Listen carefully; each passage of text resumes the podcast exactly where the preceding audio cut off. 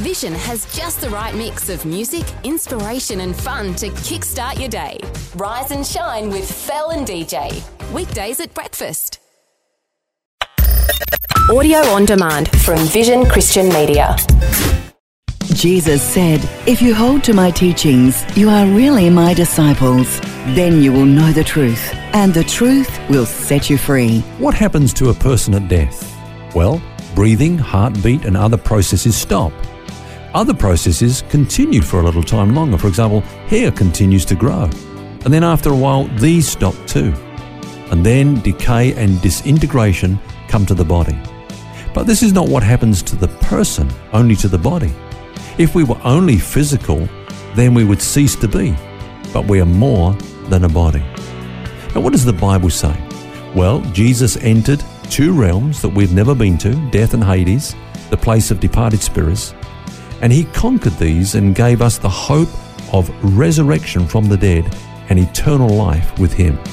And so, for the believer, the death of Jesus means the forgiveness of our sins, but his resurrection means that we too shall be raised from the dead.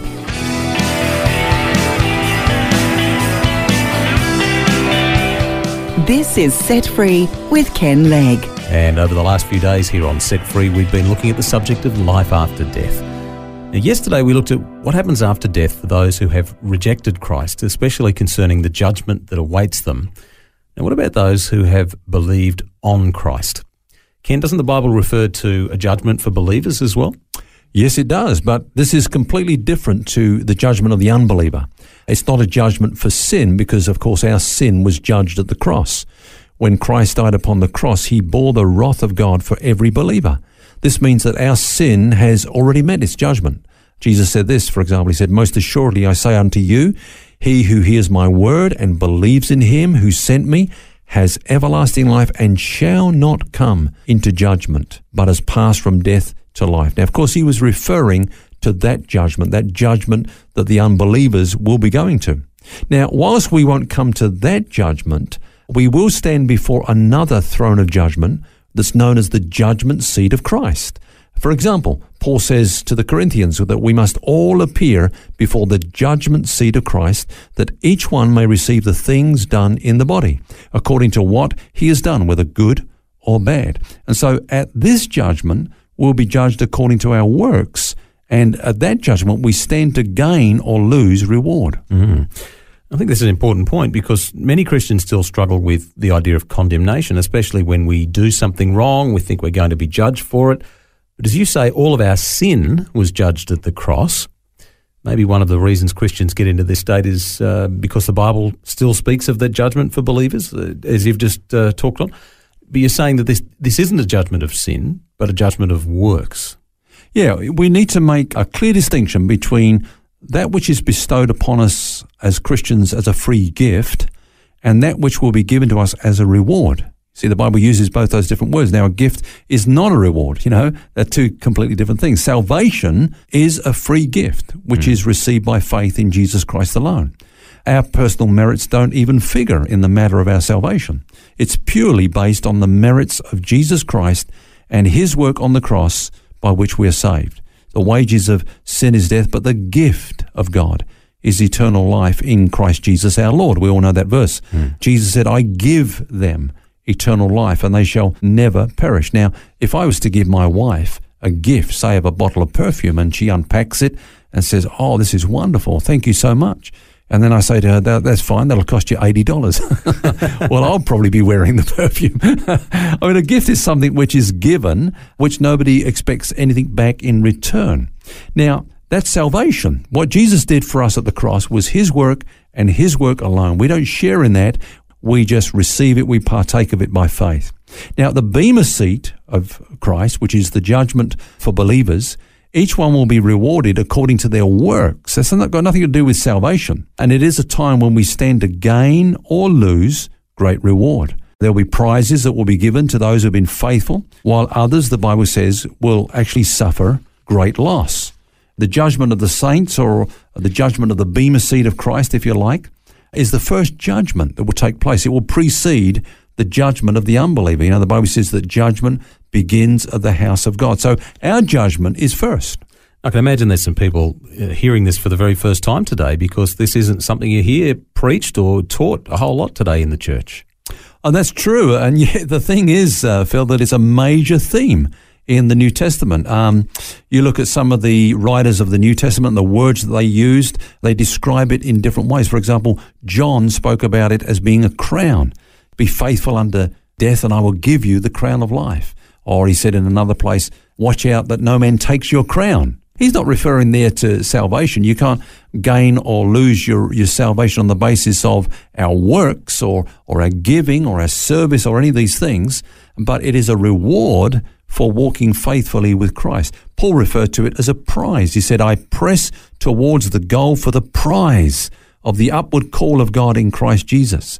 In another place, yeah, he used that word reward because he was aware that even he, Paul, could lose his reward. You remember he said, uh, was it in 1 Corinthians 9? He said, I discipline my body lest after preaching to others, I myself should be disqualified for the prize, you know?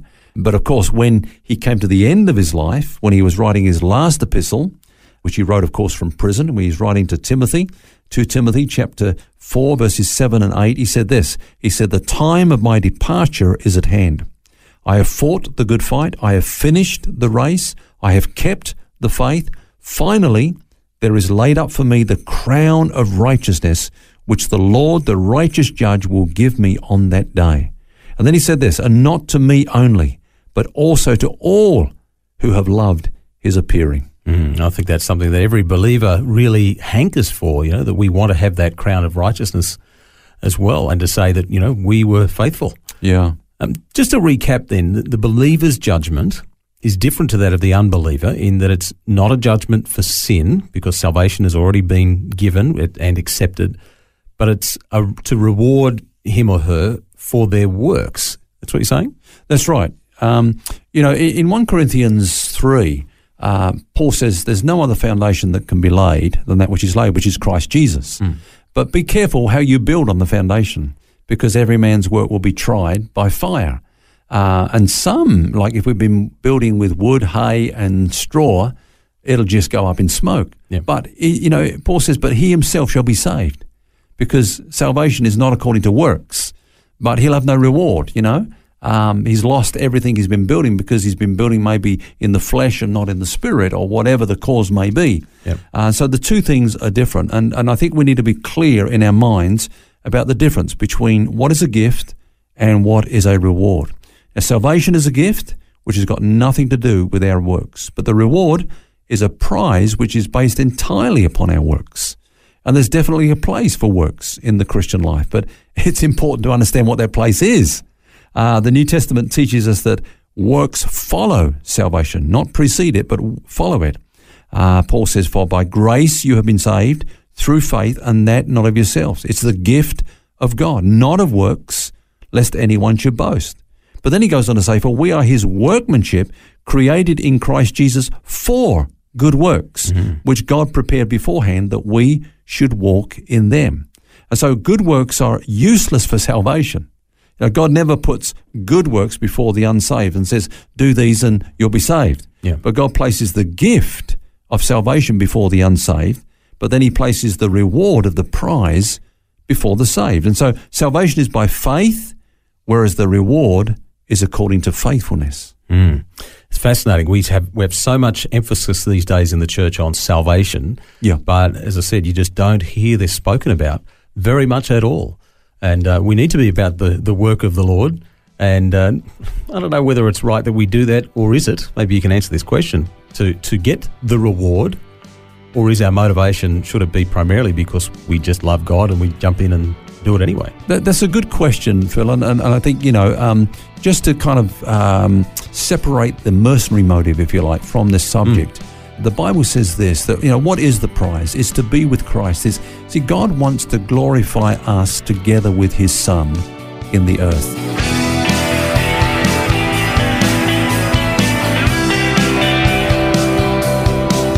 Grappling with the subject we all need to consider is there life after death? We'll have more on this tomorrow. Until then, remember you don't have to carry that baggage. God wants you to be set free.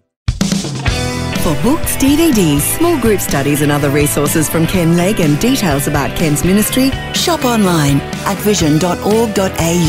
That's vision.org.au.